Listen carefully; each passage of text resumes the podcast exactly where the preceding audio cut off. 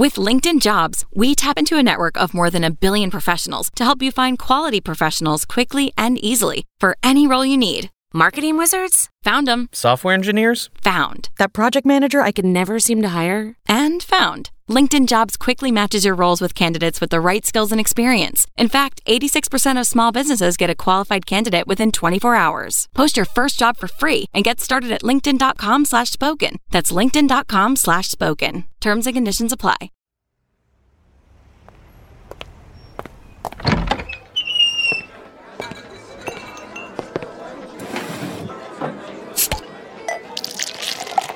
Hey, pull up a chair. It's Hacks on Tap with David Axelrod and Mike Murphy.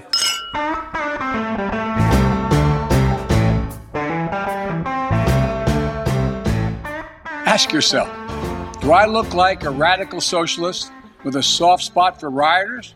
Really?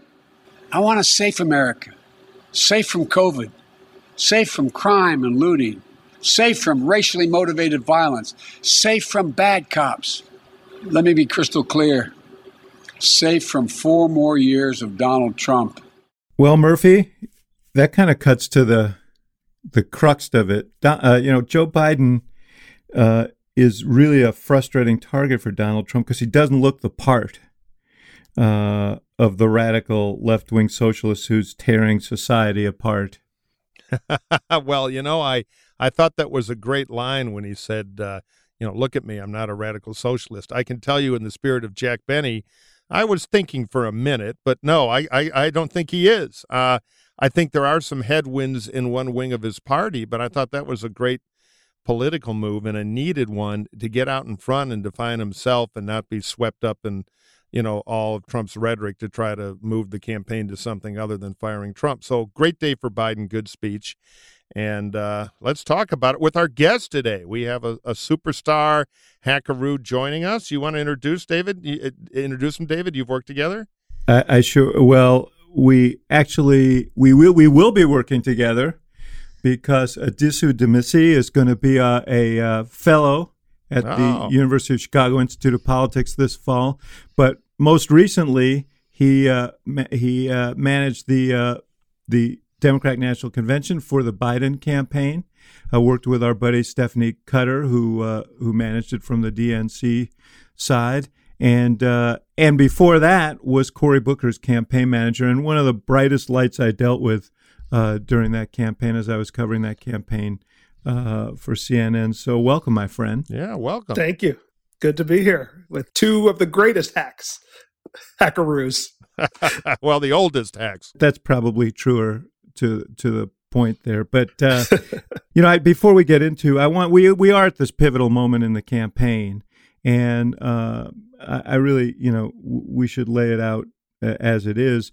Before we do, um, I just want your quick thoughts on the RNC from the uh, the standpoint of someone who was deeply involved in constructing the DNC. Uh, what was what what did they accomplish? What didn't they accomplish? What was your sense watching it as a competing producer? Yeah, I I I mean I don't think they accomplished much, but um, you know, our convention, the the Democratic convention was intended to both sort of solidify uh, our base and reach out to disaffected Republicans, moderates, independents who may have voted for Trump in 2016, but who um, are are skeptical now, if not totally decided not to vote for him this time. And and I think we accomplished both those things. Trump essentially doubled down on his base, uh, which was already with him uh, uh, uh to start with, uh, and you know made a few token uh, appear you know attempts to outreach to to the center. But um, even the polling we've seen from ABC and others this week has shown that it didn't really move the needle for him. It certainly moved the needle for the Democrats in terms of Biden's favorability rating, at least. And at this point, that's what I'm looking at. I'm not looking at the horse race. I'm looking at do people you know, like Joe Biden? Do they like Donald Trump? Do they think he deserves four more years? Do they think Biden will be a viable replacement? And I think Democrats did what we needed to do as in terms of putting Biden in that position. And Trump just did more of the same we've seen for three and a half years. And uh, I don't think it's going to do much for him in the long run. did you guys expect anything different though? Because tr- Trump's always has what I call primary itis. You know, every everything to him is a Republican primary. I, I, don't know if he got the memo that he won. Uh, so I that was the Trump convention I kind of expected, doubling down on the voters he already has, which are not the voters he needs. I, I give him a better grade than I would have going in, just based on the general incompetence I see around Trump land. That they were smart enough not to be too ambitious with production. Pick one set, a fairly attractive place in the Mellon Library, and just lock that down, and then two big set pieces. And you can argue about the use of you know, some of those buildings. I find it offensive. But from a pure television point of view, I think they did do a pretty good job on optics. I thought the Pence speech looked really good. Yeah. I thought the as offensive as the kind of, you know, dictator for life aspect of the White House thing was, it was visually good TV. Uh, so I'll, I'll, give the Republicans a little benefit there, but thematically I agree. Was there anything you were worried they'd do though that you thought that might be a better fastball? I feel like they trotted every uh, you know Republican person of color out there to try to, in my opinion, it was, had nothing to do with appealing to voters of color, but trying to make, uh, you know, white voters, particularly suburban white voters, feel, except in the audience at the White House, that that exactly. that that was kind of bizarre. The reverse shot. Where were all those black friends of Donald Trump? They were exactly. They were too smart to be there. Who wants to get COVID? that is exactly right. But nine hours of you know playing this game of of showing that you know no seriously he's not a racist. And then suddenly you go to this one hour of trump doing trump things at the white house with an all white audience etc so i did think you know i thought that they they might change especially because you know uh this was their last best opportunity, certainly before the debates, to to to make any kind of pivot. But it turns out Donald Trump is Donald Trump, and yeah. Donald Trump's Republican Party is not going to let that happen. Let me just uh, let, let me just pose the uh, alternative theory here. Not that Donald Trump isn't Donald Trump. I think that theory's been proven. but I'm t- uh, I'm talking about what they were trying to do. Um, the fact of the matter is, he is a base only guy, and their theory has always been that there are enough white, uh, particularly white non college voters out there uh, to win, and that they need to get some of this suburban vote back. And and you know they've adopted a strategy and that should lead into the discussion of where we are right now i mean the convention was really the most forceful rollout of a strategy which is that uh, you know anarchists and uh, looters and rioters and arsonists in parenthesis black people are uh, destroying the country and america's cities they're going to creep up on the border like uh, the mccloskeys warned you they're gonna they're gonna come to your house next uh, and be very afraid. And you know, and there's a reason for this. I mean, it may not be. You know, I, I'm not making a value judgment about the strategy or about its ultimate efficacy, but if you're the president of the United States and you're presiding over a pandemic in which over 180,000 people have now died, and you're largely judged to have mishandled it.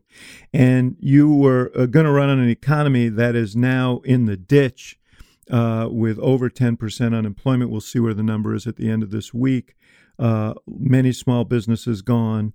Uh, you know, he needs an alternative narrative, and his his style is to try and change the subject. And he spent the whole convention trying to do that pan- the pandemic made you know eh, only cameo appearances, but it isn't a cameo in the lives of Americans. So that that's his problem. But he's doubling down the ante on the on this anti uh, Murphy. He's headed to Kenosha today. Uh, he you know last night he came out uh, at a press conference that was ostensibly about COVID. He did two minutes on all the miraculous things that are happening with COVID, and then the rest of it was just a screed uh, on uh, on Biden, which he followed up on. Look, I've been around race all my life uh, in politics. I covered it as a reporter. I've seen it as a strategist. Worked for a lot of uh, candidates of color and in venues where they were uh, breaking barriers down uh, to to their election. Uh, I think this is a serious. It's a serious issue, Murphy. I don't, you know, you've seen it too. Um, I think this what he's playing is audacious. It's disgusting in many ways, but it, but we shouldn't dismiss the fact that it could have power. Oh, not at all. Look, uh, Trump's problem is he's so clumsy. If he were more deft, um, some of you know some of those issues Eh, do have power. I, I think Trump's mistake has been, as usual, overplaying it, doing it in a coarse way that alienates the suburban voters he's trying to get. Now that said, if I were judging the first couple of days out of the convention, I would score him for Trump until yesterday when Biden kind of reclocked the narrative because it is a fact that the more ultra progressive wing of the Democratic Party is a target rich environment for the Republicans. And you've seen plenty of that in the rhetoric. Biden's job is to not let that define him as, as the key element of the election. And in the primary, he did a pretty good job of that. He kind of went to his Biden path, and ultimately, after some early setbacks, he prevailed with it. But he can't let that go. And I think yesterday he moved to reclaim that ground. But, you know, if you back up, we have been talking about looting and violence and tension uh, for the last oh week plus, and that's not bad for Trump. If that that debate is not the debate of firing Trump, it's not the debate of COVID, and it's not the debate of the economy falling off the cliff. So I think Biden moved aggressively yesterday, maybe a day or two late, but he did it, and I think he'll have to prosecute it for a while to reset the race back back on fire Donald Trump, uh, which is where it kind of wants to be. But yeah, anytime we're debating whether or not the Democratic Party is tough enough on looters, and there's just enough noise from the activist left to cloud this up a little bit. They're not helping Biden. Um, you know, Trump's Trump's got some oxygen, and if I were Biden, I'd be in, into cutting off that oxygen. And I think he again made a big move in that way, you know, with the speech, which I thought was excellent, thematically right on. And I like it quickly that he's opening up this new front of a message I've always thought, which is, wait a minute, I'm the stability guy. You know, the cities are on fire the economy's screwed up and COVID is a clown show because of Donald Trump. You know, I'm the opposite of that. I'm Mr. Safety. And I think that's a powerful move for Biden, and he ought to stay on it every day.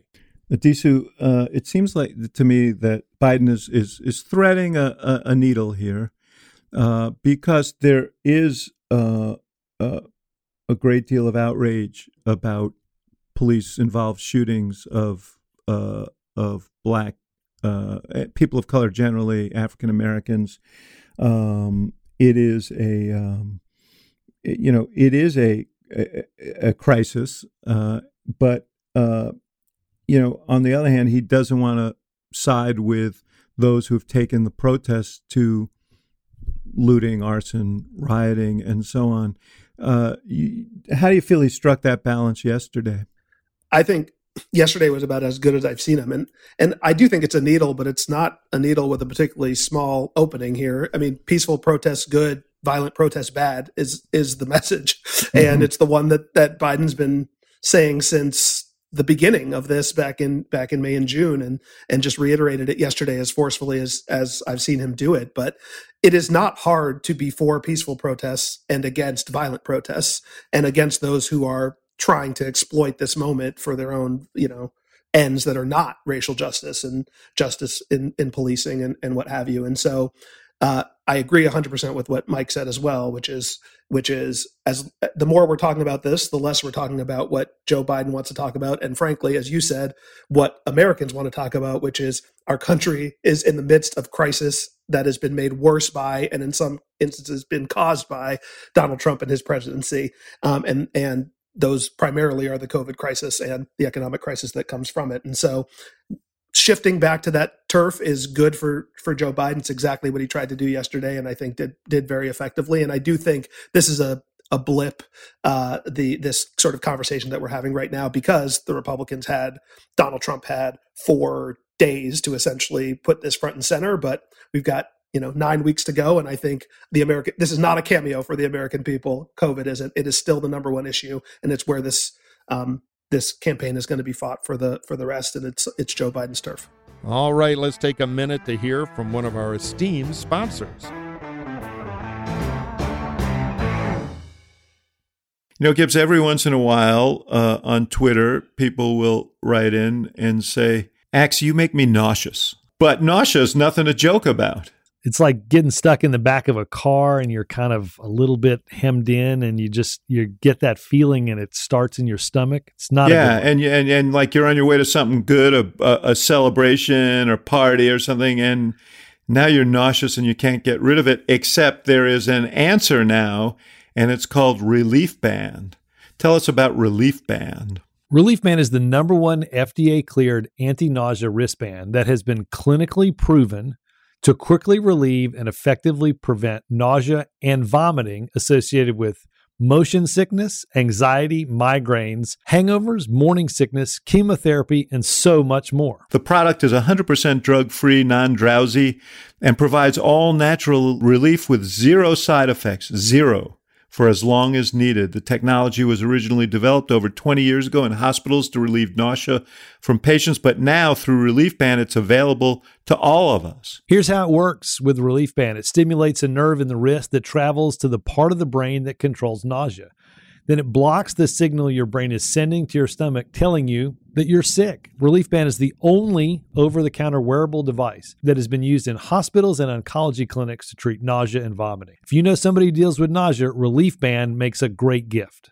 I'm telling you, Relief Band works. We know from our own experience. We sent one to our engineer who often gets nauseous during our shows, and he reports 100% cure. Don't fall for those cheap bands you see in drugstores or on your Instagram feed. All right. Right now, Relief Band has an exclusive offer just for our hacks listeners. If you go to reliefband.com and use promo code HACKS, you'll receive 20% off plus free shipping and a no questions asked 30 day money back guarantee. So head to Relief Band, R E L I E F B A N D com and use our promo code HACKS for 20% off plus free shipping.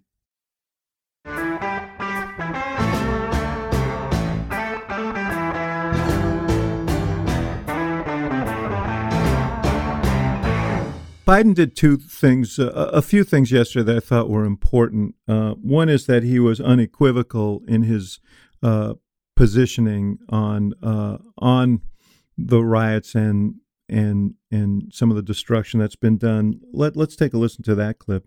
Rioting is not protesting. Looting is not protesting. Setting fires is not protesting. None of this is protesting. It's lawlessness, plain and simple. And those who do it should be prosecuted. Yeah, there you go.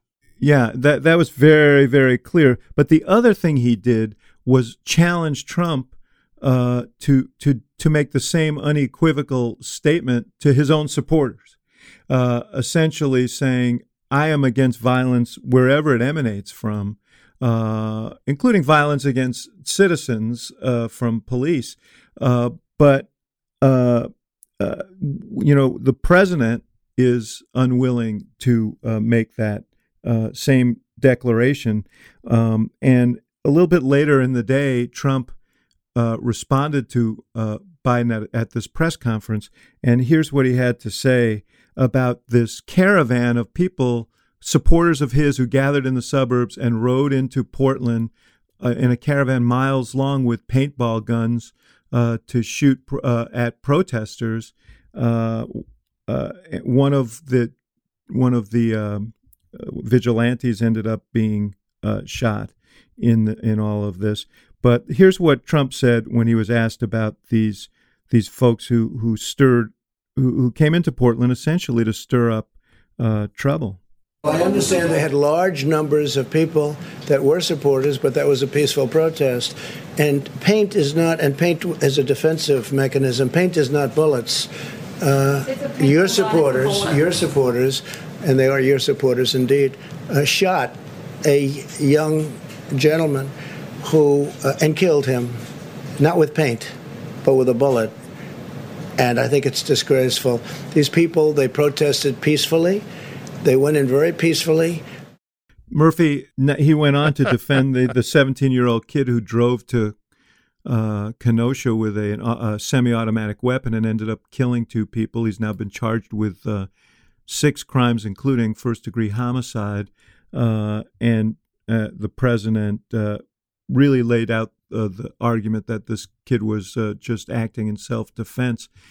Doesn't that just make Biden's point? Oh, I think so. Um, you know, again, Trump is always, you, you, can tell Trump is feeling like it's slipping away from him because he's jabbing kind of wildly. He's focused on, quote, his people. He sees the world through this prism of two hockey teams. And, oh, my team went out there and they only use paint uh, ball guns on people. Therefore, they're the good guys. I mean, it's, it's just, it's a quagmire form of style and it it does fuel the fire. And I don't think his version of kind of the Frank Rizzo school of um, uh, policing uh, is going to get his folks back. So that said, it is a limited victory for Trump whenever we're talking about disorder. And I, I, frankly think the governor of Washington needs to get a phone call from somebody in the Democratic Party and say, look, this Portland thing has gone on for months and months and months. You know, we have National Guards, we have curfews.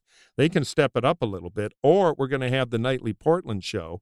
Uh, which is going to take over the campaign, and that's better for Trump than Biden, even with Biden doing a better job of pushing back. So, well, the governor of Washington would be interested in getting that call, but the governor of Oregon probably would be more relevant. oh, sorry, late night poker game, but you uh, you, you take my point. Kate, the good governor of Oregon, there's something going wrong in Portland, and it, it there needs to be. Yes, but you know what? You know, you know what? That is true. But it is also true that when the when the situation in Portland was calming down, Trump sent in federal agents and it all got inflamed again. The situation in Portland was calming down again and this miles long caravan came in and stirred the thing up. We're about to see the same thing in Kenosha. I mean, this is what yeah. he does. He he he is I saw the lieutenant governor of Wisconsin say this yesterday. It's like a big barrel of gasoline coming in to the fire is what he does. He wants it to happen. And so it is if you are Governor Brown or if you are the mayor of Portland or if you're the mayor of Kenosha or Governor Evers in Wisconsin, you are you you are trying to put out the fire. You have this great big barrel of gasoline from the white house that keeps shooting at it. And it's up to us honestly. It's up to the press and others to to not take the bait at some level because it, there's only so much you can do. The white yeah, house is a big platform. He's he's got a big bully pulpit to try to pour that gasoline i i hear you guys on all that. And and i i know he, trump is the ultimate arsonist fireman. He's setting the fire and then running around the corner with a fire hat on five minutes later saying pay me to put out the fire. But the point is, we're talking about Trump's agenda set now. And yesterday was Biden's first big move to reclock. I applaud that. And Biden, I think the woke department of the Biden campaign might have slowed him down a few days before he could say, you know, looters ought to be prosecuted. He did. And now I think it's turning Biden's way. But again, if I were the Democratic governor of Oregon, there's things I can do to help because uh, it, it, you know the, the litigation on blame plays to Trump getting Portland out of the headlines, getting it so Trump supporters can't do SUV parades through crowds by controlling things tighter. Uh, even if you get into the curfew business for a while, uh, that's going to be important, or this thing could keep going, and that is good for Trump. Yeah, well, one question I have for you guys is if you're Biden, yes, he made a very good speech yesterday. I think he hit all the right notes. But what do you do you know, what strategically should you do? Because Trump's going to continue this. Now, do you just wait and counterpunch and hope that he oversteps as he undoubtedly will, as you know, and will he he went he went even darker later in the evening on uh, Laura Ingraham's show, uh, which we'll hear in a second. But do you, uh, you know, my thought was, do you carve that spot up that he did? Uh, do you carve that speech up and and do a 60 second spot and run it uh, you know and try and make sure because it, what the hard thing is he doesn't have the megaphone that Trump has. He doesn't have the White House. He can't command national, uh, you, you, know, he can't command the sort of uh, attention that Trump does. In part because he won't light himself on fire the way Trump does. Uh, but you know, that speech can fade pretty quickly, and a, a, lot of people will not have seen it. Oh, yeah, I would. I mean, I, I, would just say, look, we have 10 days to move the needle on Joe Biden is for law and order. People know Joe Biden is for police reform and, you know, for social justice. He, he's he's doing all right there. But he he needs to buttress this up, and I, I think he, he can't wish it away with one speech. He now has the messaging right. I think Biden has two challenges. One is to protect his flank on this stuff, and he's he's making progress, and he's got the right message now. So go all in, go all in, force it through, and then pivot to taking the economy away from Trump.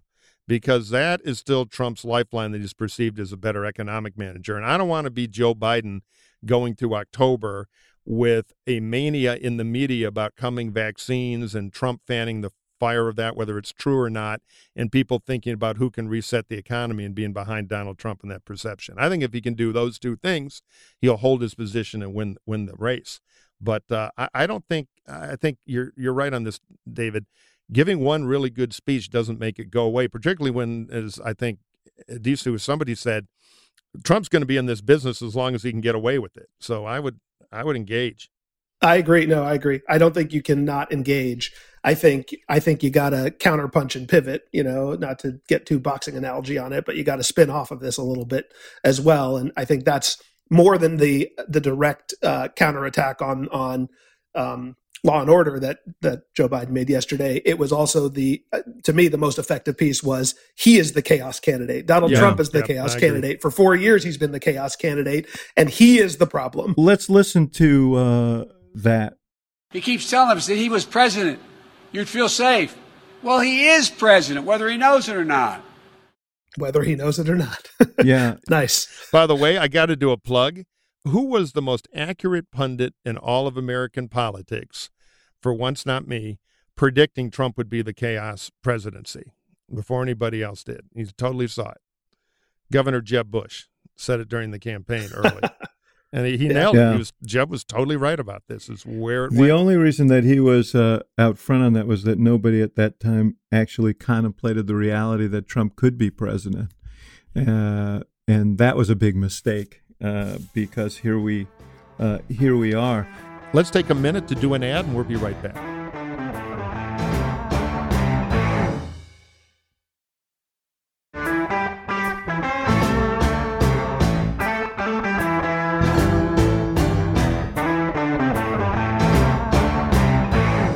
You know, when he was asked about this trip to Kenosha yesterday, Trump had an interesting reaction. It could exacerbate tensions and increase violence. Do you give any uh, consideration? Well, it could also increase enthusiasm, and it could increase uh, love and respect for our country.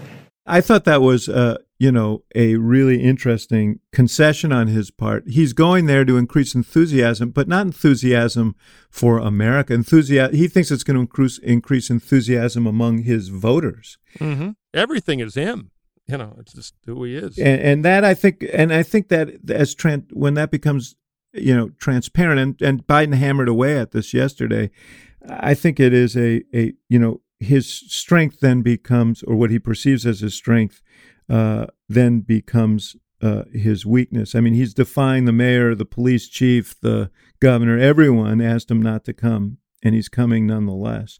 So we'll see what happens. Um, we'll see what happens today. So later, in the evening, he went to see Laura Ingraham, or she came to see him. I don't even like to mention Biden because he's not controlling anything. Who, who do you they think is pulling him. Biden's strings? Uh, is it former Obama people officials? that you've never heard of? People that are in the dark shadows, people that. Oh, what does that mean? That sounds like conspiracy theory. Dark shadows. No, what is people that? that you haven't heard of. They're, they're people that are on the streets. They're people that are controlling the streets. Even Laura Ingraham had to interject and try and save Trump from himself in this clip when he and that's suggests something, by the way. And, and, you know, she when she said, "Well, that sounds like a conspiracy theory," where Trump, you know, where Trump says that, you know, hints that uh, he, Biden is not hints says Biden is being controlled by dark forces. They're the people who are on the streets. They're the, you know, the the question is, how far does that go? You know, before it just boomerangs on him, and he looks like what it is. Well, I don't think it gets much worse because if this eight point data is true, and, you know, I think polls are a lagging indicator, he's hit about the most bottom he can. It's not like the Laura Ingraham audience is now going to be, oh my goodness, this racial insensitivity is killing me. I'm going to have to switch to OAN to get no, of course, of course, know. but but but the but but that clip went viral and it was on all the newscasts outside of Fox News this morning. I'm just saying, I think there's not uh, you know, now on the flip side, uh, I got to tell you guys this story. Back in 1983, I was covering the mayoral race in Chicago. Jane Byrne was the incumbent mayor. Uh, she had a lot of uh, a lot of problems. Uh, she was being challenged by Rich Daley, who ultimately became mayor years later, and Harold Washington, the first African American to make a serious challenge for mayor. Late in the race, Daley was taking white too many white votes from Byrne. She decided to go full racial. She showed up at a housing project, and I'm watching the news. I'm covering this race. I'm watching the news. There she is walking through Cabrini Green, and she's being essentially hassled, jostled, pushed around by residents of Cabrini Green. And I'm thinking, where's her detail? Why aren't they around her? And uh, the answer was that was exactly the picture they wanted on TV that night. And I thought about that when I saw Rand Paul leaving the White House and pro, you know, dem- demonstrators jostling him. I wondered, by the way, why he wasn't, why he was ushered out the way he was ushered out. Uh, but you know, you saw, you heard the, uh, you heard the Biden folks exulting about these pictures and others like it. Uh, Kellyanne Conway saying, if you know, this is the more disorder, the better for us. You, you mean the Trump folks exalt? You mean The- Trump? Yeah. yeah. t- What did I say? You said the Biden. You said the people. Biden Oh no, no, no. Yeah. The Trump. You're already folks, in yeah. enough trouble there. You got. Wait a second, man. At least I know who the governor of Oregon is. But I think anyway, we're tied now. Uh, but go ahead. Go ahead. Trump exulting. but uh, yeah, so I mean, I do think those images have to be concerning to Democrats, and this goes to your point before, Mike. Democrats have to, you know. It, it, is not in their interest. It is not in the country's interest, but it is also not in their interest to allow these pictures of Trump. By the same token, Addisu, uh, I, I think that Trump thinks it is in his interest, and therefore he is not averse to stirring up trouble. Absolutely. No. That's I I think we are taping this before he goes to Kenosha, but I think this is exactly why he is going to Kenosha. He wants to be protested. He wants to be shouted down. He wants to stir up trouble in a place that was, you know, healing after what happened to Jacob Blake uh, and what's happened over the last week or so starting to calm down. He can't afford for it to calm down. He wants it to heat up. He wants the Rand Paul picture to go out there and I do think that is something that Democrats don't want or need. Um, but this is what you were saying before. This is sort of the power of the presidency. Where he goes, cameras follow, and where he goes, protest follows for very good reason. And so it is going to be a difficult that that is a difficult needle to thread because it's something over which the Biden campaign and de- the Democratic Party has no control, and it's you know it's catnip for the press. And I don't mean that pejoratively. It's just it's it's very hard to not cover the president of the United States going to a, a protest hotspot and being protested. And and so I think to, to that end, what what Mike, what you were saying earlier, the Biden campaign probably has to do a lot of this through paid media and not just through earned media. They have to put ads out there and put content into social media that pushes their message and just not be afraid to counterpunch and put it right back on Trump and characterize it for what it is, which is him stewing chaos for political gain. I'm a big fan of using September to drain the energy out of issues I don't want to deal with in October. And so I think engaging with Biden doing his Officer O. Biden routine in a loud and unshy way, because the Biden campaign, I think, is realizing that they're they've got the woke vote. Woke vote's done. Now we're into scared white suburbanites. Okay, so reassure them that Biden, you know, gets the cop part of the good cop part of the equation. Remember, Biden has the police unions. They could have some good media with real cops who play like real good cops, saying, "Look, you know, y- you want things back to normalcy with a law and order president who's not out of his mind, making our job worse, making the situation worse. You know, you got him at Joe Biden." Okay, let's take a break right here for a word from our sponsor, and we'll be right back.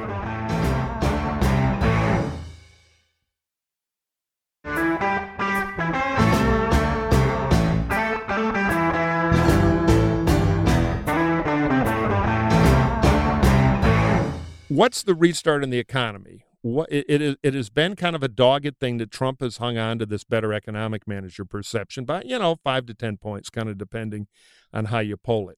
What would you do if it's twelve days from now and we've litigated the hell out of this and the issue is becoming, which is good for Biden, a bit boring and spent uh, on all this law and order stuff. Joe's moved his his tough on law. Well, become and boring number- and spent if, if it if it subsides and if Trump doesn't succeed in stirring it up.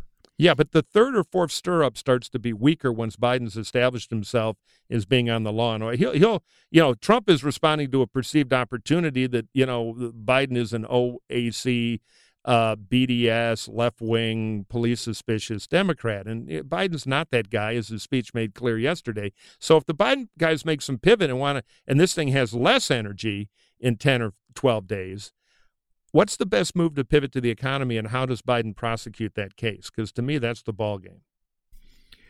Um, you know, I, I, think, well, we'll get a little bit of a clue on this on Friday when the jobs numbers come out. Um, but, you know, I, I think the, one of the controlling factors in this campaign, and Addisu, I'm interested in your view on this, is going to be the path of this virus and how quickly, uh, you know, progress can, can can be made in terms of um, uh, you know, and, and I think the answer is n- very little uh, toward normalcy. I, I, think we're in a status quo situation until there's a vaccine. And um, you know, you see schools now. New York City today postponed the, the opening of their schools by several weeks. I just think that you know the college stuff is going poorly. Um, I, I just think there are you know the problem is Trump is a reality show and reality is encroaching on him and there's only so much he can do to change the subject. And at some point it's going to appear um, you know the, his unwillingness to talk about the actual state of the country uh, is is going to be uh, evident and they and is going to be more and more of a problem for him and they need to uh, weaponize that. Democrats need to weaponize that, as Biden began uh, to do yesterday, as he's been trying to do. The other thing is, I don't think that they, you know, you and this is where Murphy, you and I may part. I don't think Democrats should accept that Trump's uh, economic record. Um, obviously, where we are today is dismal. Uh, who has benefited is also not a good message for most of America. Um, and I, I think both of those. I mean, I'd pound away at that. I, I, by the way, Addisu, I, I, I have to tell you the one critique I have of the Democratic Convention, which I thought was excellent. I mean, really well done, much better than I think anybody anticipated could be done in such a short period of time, was um, the absence of a sustained discussion on the economy. It was kind of shoehorned into a place on Wednesday night. Probably could have used about twenty percent more economy in that presentation. It's a fair critique. I think we did as much as we could to tie, and this is where I would point the Biden campaign to as well. And I know they're thinking about this is tie Trump's mismanagement of the COVID crisis to his inability to manage the recovery. And COVID is still the number one issue in America. People are still at home. It's been six months. Nothing has changed. Nothing has gotten better. And when it's gotten better, it's immediately gotten worse. And I think you know Trump has the this is his sort of enduring strength is he has not just three years of being president, but 15 years of being uh, the number one rated TV show in America and 30 years of a brand as being a businessman. That is going to be very difficult to break through in the in the last two months of this campaign. So I think the best strategy is the COVID crisis, where people remain at home, businesses remain closed, people continue to lose their jobs. To tie his inability to to to tackle this crisis effectively and manage it to prove the case or to at least be evidence for the case that he is unable or he is unable to to fix this economy and build us back better as Joe Biden says. And so to me the the chaos versus versus steadiness is obviously a critical piece of this but the ability of Joe Biden to um, the ability of Joe Biden to uh, uh, make sure that that this campaign is about Donald Trump, is about his inability to to manage this, and his inability to uh, get us to the next stage of uh, our economic growth is is how we're going to uh, make an economic case that actually resonates with the American people. You know, what surprises me is they don't lean into surrogates on that more because they've got some, you know, Geithner type Clinton and Obama era people who can claim to be part of a management team that ran a great economy. You know, the Buffetts of the world too from outside government. And I, I think Joe ought to be surrounded by those people because Joe doesn't have any built-in economic credibility.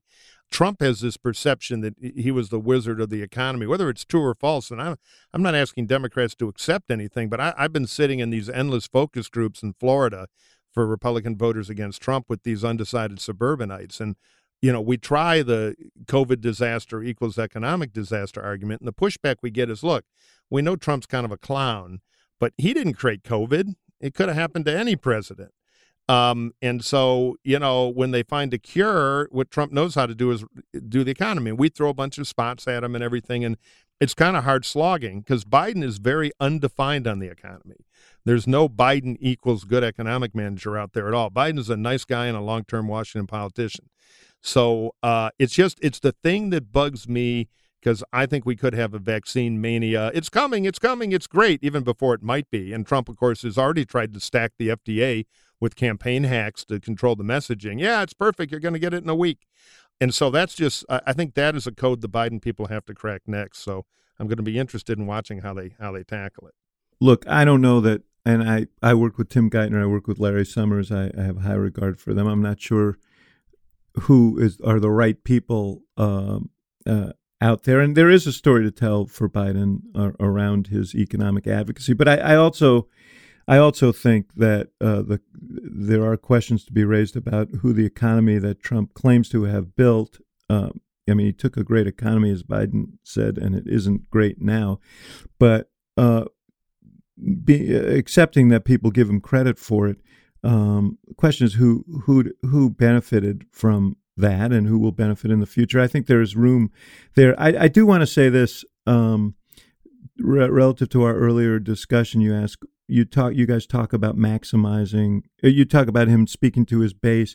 Here's their theory. Okay, uh, Wisconsin, uh, 86% white state. 47% of the vote was non-college white voters in 2000 and uh, and 16. They see hundreds of thousands of people who haven't been reached who uh, fit that cohort. Trump got 62% of them. They want to maximize, they want to bring them out. So they're trying to excite those people. The same is true in Pennsylvania, where 40% of the vote was non college whites, Michigan, 42%. And, you know, they're talking about Minnesota, uh, which is a whiter state than the other three, but only 37% of non college whites voted in 2016. I mean, there is a method to their madness, which is they think there's a reserve of voters out there that they can excite and polarize and activate. Uh, and that is their key to winning the electoral college. They know, in, they, unless they're completely smoking something, they don't know. They know they're not going to win the popular vote. They're going to lose it by more than they did last time. But this is their theory, uh, it may be a. I, I think it ultimately the math will not work out for them because you can't just excite one element of the electorate and not the rest of the electorate. And suburbanites will be turned off by the vehemence with which Trump is pushing what is a race based uh, strategy.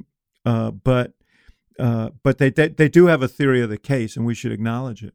Yeah, they absolutely do have a theory of the case, but math unfortunately gets in the way, which is, uh, you know, 40% or 37% or 42%, whatever you just said is not 50 plus 1. And I, you know, for every, for every vote of a white non-college, uh, uh, voter that they may excite or bring to the table, they may be losing, you know, one and a half votes on the other side. A, a, a voter from suburban Philadelphia or, or, suburban Detroit who took a chance on Trump last time and and like you said, feels like he's gone too far off the deep end. Or for that matter, a voter of color who didn't vote last time because they weren't excited about Hillary Clinton or were depressed by the Russians or whatever it might be, who now has decided that this enough is enough after seeing four years and young Trump. people. So and young people yeah you name it. So so it is not a zero sum game but there is no doubt in my mind that that is their strategy. Increase white non-college voter share, share as high as it can possibly get. I just I think that as long as Joe Biden continues down this path and as long as Donald Trump continues to fail, it's going to be very hard to keep any Trump voter from 2016 who sort of took a chance on him uh, in the Trump fold. And, right. and, as long as Joe Biden is an acceptable alternative, um, they may be adding one here, but losing one or more on the other side. The problem with that strategy, because it's been tried a million times, and basically it, it, it comes to it is the strategy. You guys are totally right. But you come up with that strategy because you don't have anything else. Well, we're going to lose this election. Uh oh, we better get a new election. We got to bring a lot of people in. We need a ton of riggers because uh, under the current rules, we're it's like we're losing the baseball game. We got to add three innings here. Well, you can do it in theory, but as you know, in a presidential year, turning non-voters into voters looks great on the PowerPoint chart but is really really hard to do. Yeah, but Mike, they have some experience, right? They they actually were rewarded for this in 2016. Well, yeah, but you know, they they had the Trump movement, they attracted them. I don't think there's a whole bunch of voters who somehow missed the Trump movement for the last four years and now are deciding to get on. I mean, look, they have to try it because they've got nothing else. It's just really, really hard to do. I mean, you can see it in the convention, all the Minnesotans they kept parading up. Yeah. They're desperate. And that's a state they only lost by about 44,000. Republicans always come close there. It's the big dream state. It's just one of the interesting states that's still full of white Democrats, and it's just hard to do. But I, I get it. That's their strategy. I just think it's a, a, a choice of last resort rather than a strategically strong choice. And finally, Addisu's right. The demography has killed him. If you just look at who's died and who's become a voter in the last four years, Trump has lost more voters than he's gained because his vote skewed old and white, and a lot of them have gone to the the MAGA in the sky. And so it's just it, the headwinds are tremendous. I'd try it too if I were them. But don't uh, you want to insert your tough. dead people voting in Chicago joke? Well, I would say the other than Gina Raimondo, that's the most off-mentioned line of yours in all of our interactions. well, uh, I'll quickly do it by no, no, request. no. I'm not. I didn't They're want all to. still voting in Cook County, where I predict that Biden will narrowly pull off a victory due to the the hard work of the dead. Florida, man. I want to talk about Florida yeah, because Florida. if I, I mean, I really see it. Hard, it's very hard for Trump to put this together without it. Oh, we can't. And so it's not possible. You you are you are the Republican voters against Trump strategist in Florida. Uh, tell me, you just told me that you you had uh, some, uh, you know, you, you saw some uh, resistance uh, to your messaging in um, in some suburban groups. What what? How do you ses- size up Florida right now? You know, I uh, so rvat.org, we, we encourage people to uh, join up. We've been doing what we call the permission campaign, a, a, phrase familiar to you, David, from some of the work you've done in the Great Lakes Stakes for a while with real Republicans who make these kind of web ads, and then we push the best ones out on digital. And uh, we've had some success. Our goal is to chip Trump from the normal 93 to 96 percent of the Republican vote to get them down to the mid 80s, which will be a material difference in a Michigan, Wisconsin, et cetera, Pennsylvania. So we've started this new offensive in Florida. I, I've worked there a lot, and I have never bought that Trump has a lock on Florida. The state is changing. If you look at the public polling, you go to the the polling averages from the Real Clear Politics sort of places. You know, Biden's been ahead about oh, I'd say nine of the last eleven months there. And when Trump's ahead, it's only two points. It's a swing state. It goes narrowly. 13 million, 13, almost 14 million registered voters, and about 10 million last time, and the margin was still under 120,000 votes the last two elections. So it, it, it is doable. And one place you have to operate is where the Republicans historically have been better than the Democrats. The R's have won six governor races in a row there. And that, that fulcrum vote is more moderate, either retired or suburban Republicans, some of whom relocated from the Midwest and other higher tax areas, uh, often on the spine of West west coast of Florida, all the way down to Collier County from the Tampa Bay area.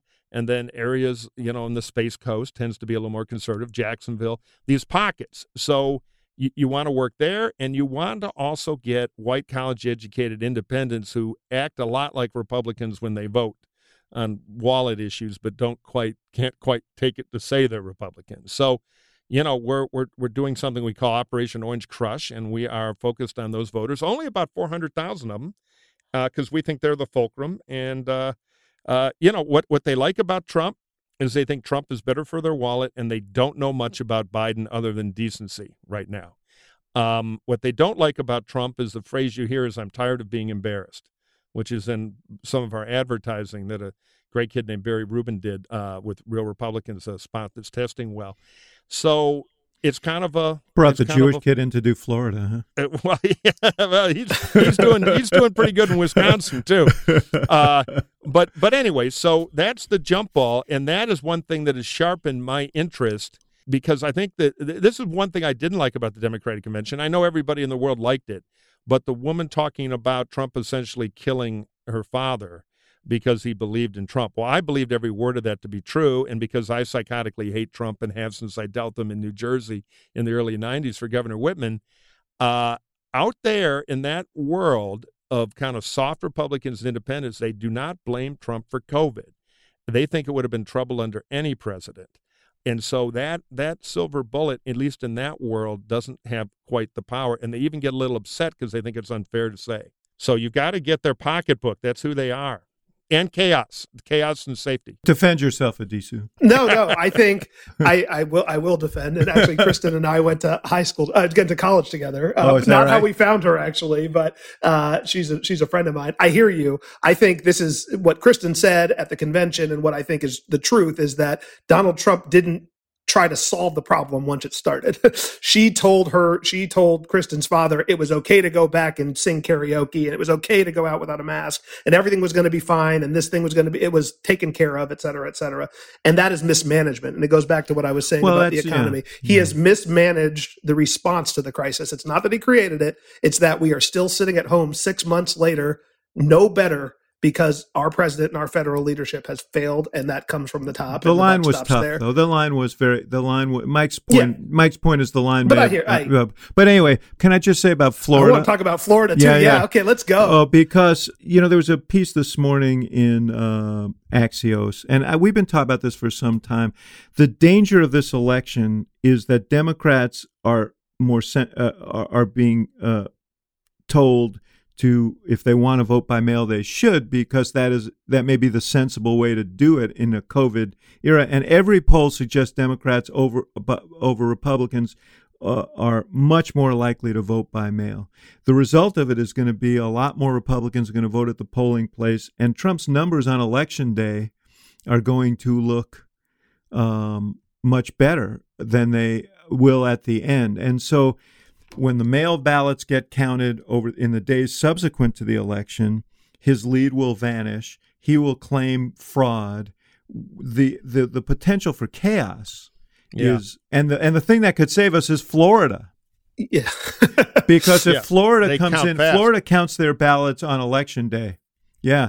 And if Yeah. Florida comes in in or around election day and it is in Biden's column, it will be clear what the verdict is going to be, I think. Yeah. I mean, if you look at the math, Hillary Clinton 2016 states plus Florida plus Pennsylvania gets you well above 270 electoral votes. It's two states. you know, we talk, and it's not to discount the other swing states that are out there Arizona and Michigan and Wisconsin and potentially Minnesota, uh, et cetera. But Florida and Pennsylvania, and I remember back in 2016 when I was sitting there, were sort of one, two, one A, one B in the states that we cared about back then because there's so many electoral votes, 49 between the two. I agree with you 100%. If there's one thing that keeps me up at night, it's the exact scenario that you just talked about, which I'm I'm familiar with out here in California.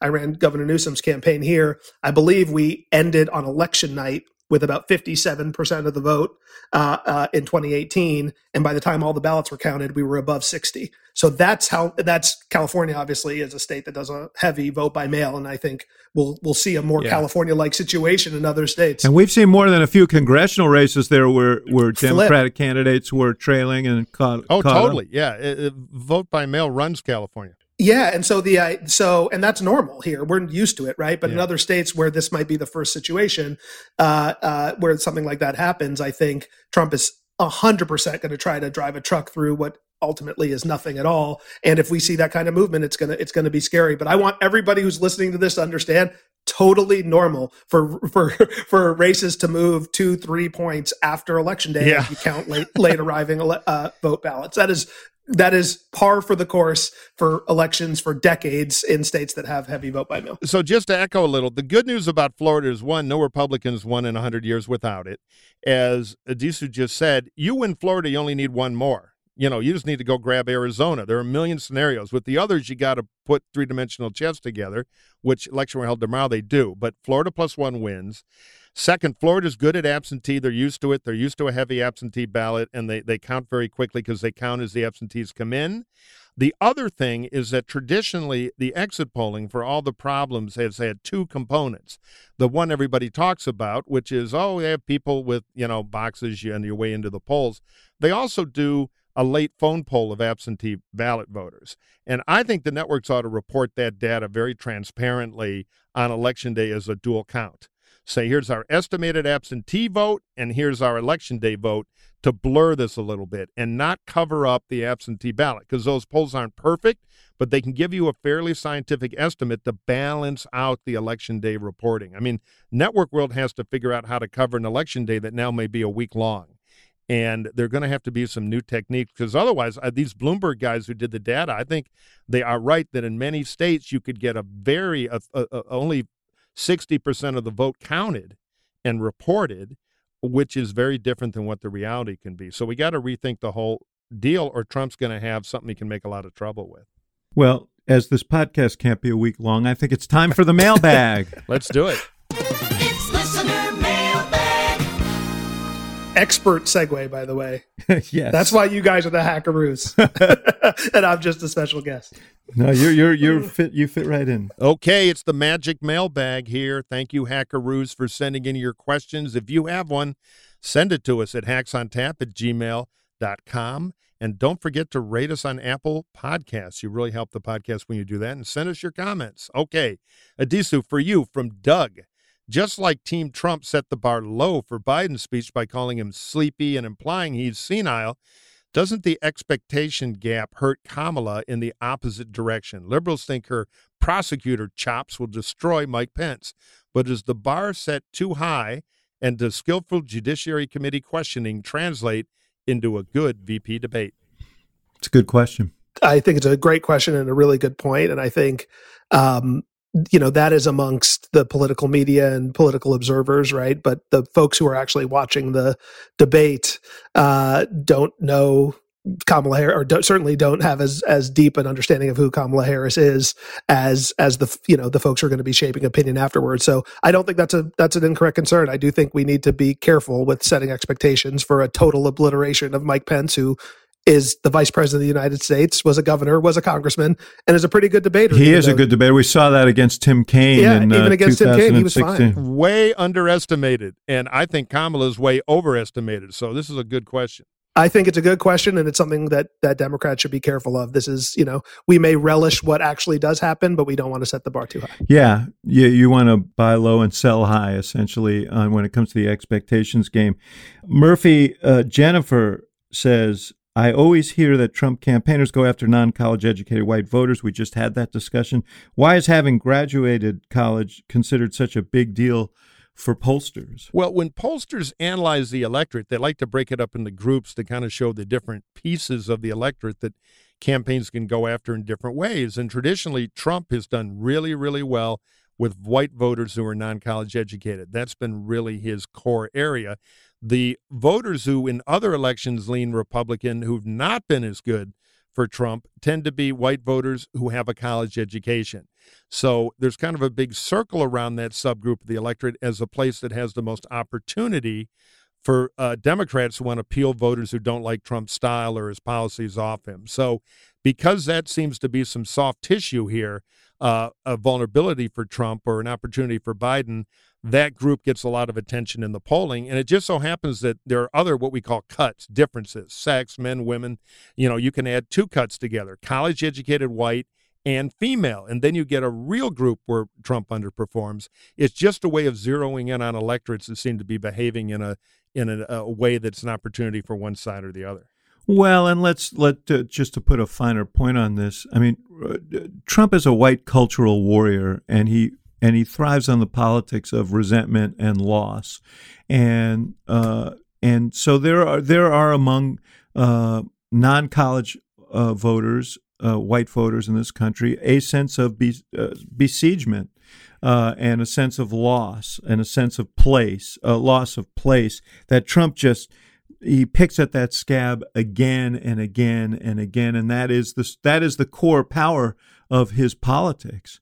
Uh, so you know, if you look at the behavior of voters, I mean, Trump uh, lost uh, he lost uh, college educated whites, he lost uh, voters of color.